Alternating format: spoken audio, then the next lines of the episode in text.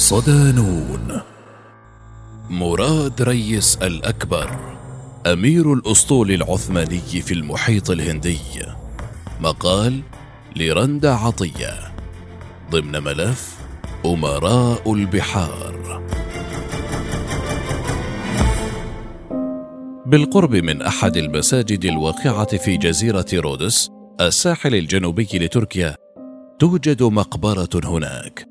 يتفاءل بها البحارة الأتراك قبل الذهاب إلى أي مهمة بحرية بعيدة المدى حيث يذهبون ويمكثون بجانبها برهة من الوقت ثم يتحركون والأمل يرتسم على ملامحهم. المقبرة مكتوب عليها مراد ريس. مجاهد بحري عثماني من الطراز الأول. له بصمات عديدة في مسيرة البحرية العثمانية. فكان أحد أمراء البحر الثقات قائدا مغوار. وكلت إليه مهمة قيادة الأسطول العثماني في أوج ازدهار الإمبراطورية فحقق عشرات الانتصارات خلال المعارك التي خاضها. رافق أباطرة البحر المتوسط في معاركهم البحرية. فتتلمذ على أيديهم وتربى في كنفهم وتشرب حب العمر كؤوسا واكوابا. فكان نعم المتعلم البار بأساتذته حتى أصبح أحد أعلام أسطول الدولة العثمانية في وقت لا يساوي في حساب الزمن لحظات ولد عام 1534 رغم تعدد الروايات بشأن تاريخ ميلاده تحديدا في جزيرة ألبانيا. وقضى جل عمره البالغ 103 أعوام متنقلا من سفينة إلى قادس ومن معركة إلى أخرى ومن نصر إلى انتصار. متمسكا بلواء الجهاد حتى غادر الحياة عام 1609 فمن هذا القائد الذي يطلق عليه مراد ريس الأكبر؟ مرافقة أباطرة البحر. رافق مراد ريس ذلك الشاب المولع بالبحر والإبحار. عظماء الاسطول العثماني في ذلك الوقت الذين كانوا يتربعون على عرش البحر المتوسط طيلة القرنين الخامس عشر والسادس عشر. بينما كانت أساطيل أوروبا البيزنطية والبندقية والبرتغالية والإسبانية في أوج ازدهارها. البداية كانت مع أميرال البحرية العثمانية خير الدين بربروس فقد رافقه في العديد من رحلاته. ونظرا لبلائه الحسن عينه السلطان سليمان القانوني قائدا على أحد الاساطيل العثمانية كما أشرف بعد ذلك على مشروع بناء القطع البحرية في دار صناعة السفن بإسطنبول. بربروس في مذكراته استعرض العديد من المعارك التي خاضها مراد تحت إمرته حيث نجح في كسب ثقة قائده الذي أولاه أهمية كبرى. معتمدا عليه في المهام الصعبة لما رآه منه من جسارة وإقدام نادر الوجود في الكثير من البحارة العاملين في الأسطول معه.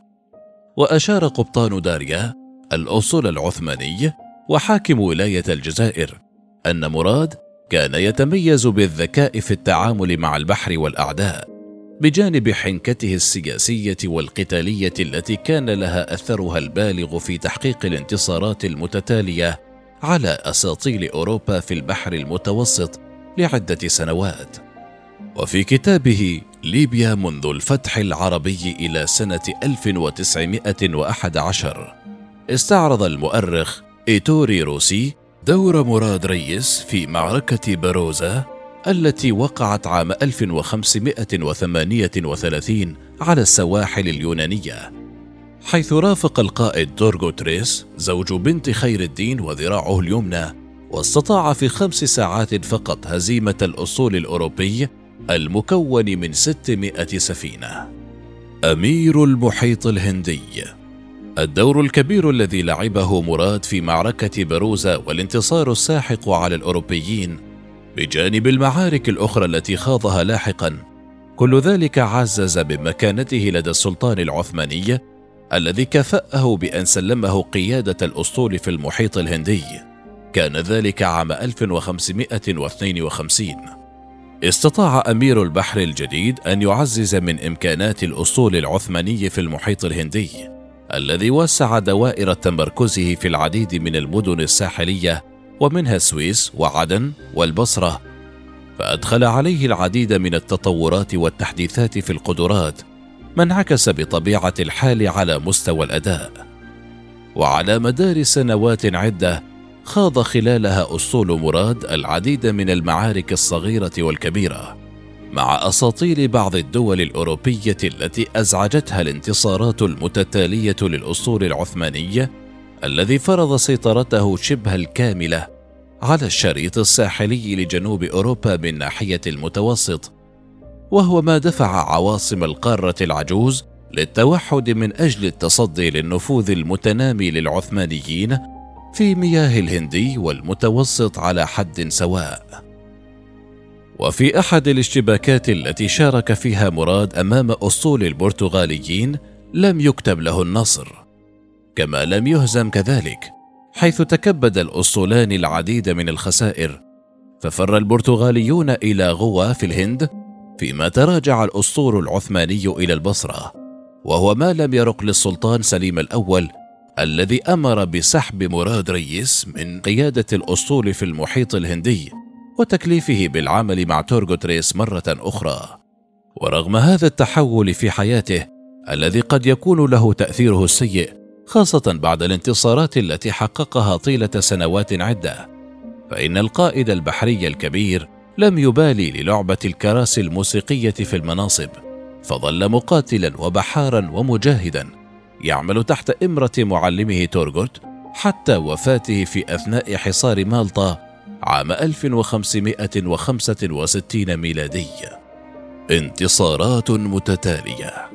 الأداء البطولي الذي قدمه مع معلمه دفع السلطان العثماني لتكليفه مرة أخرى بمهام قتالية مستقلة البداية كانت عام 1570 حين كلفه بمنع حشود اساطيل الجمهورية البندقية من التمركز في المنطقة الواقعة بين كريت ورودوس وقبرص وذلك في إطار استعداد الأسطول العثماني لفتح قبرص. وبالفعل كان لمراد دوره المحوري في هذه المعركة وهو ما وثقته العديد من الروايات ومذكرات أمراء البحر العثمانيين. حيث استطاع في نهاية الأمر إسقاط مدينة فاماغوستا الاستراتيجية وعليه كان الطريق مفتوحا للسيطرة على قبرص بأكملها. وفي عام 1585 استطاع تحقيق العديد من الانتصارات خلال رحلة له عبر مضيق جبل طارق حيث فتح بعض الجزر منها جزر الكناري. هذا بخلاف إلقائه القبض على الحاكم الإسباني في جزيرة لانزاروت الذي أطلق سراحه فيما بعد بعد أن دفعت فديته الأمر الذي كان له صداه في الأواسط الأوروبية. وفي بدايات القرن السابع عشر كلفه السلطان العثماني بحماية طرق التجارة بين مصر وأنطاليا من منطقة بلاد الشام من هجمات القراصنة الفرنسيين وفرسان مالطا بجانب تحرشات اسطول البندقيين التي كانت تكبد العثمانيين العديد من الخسائر بين الحين والآخر.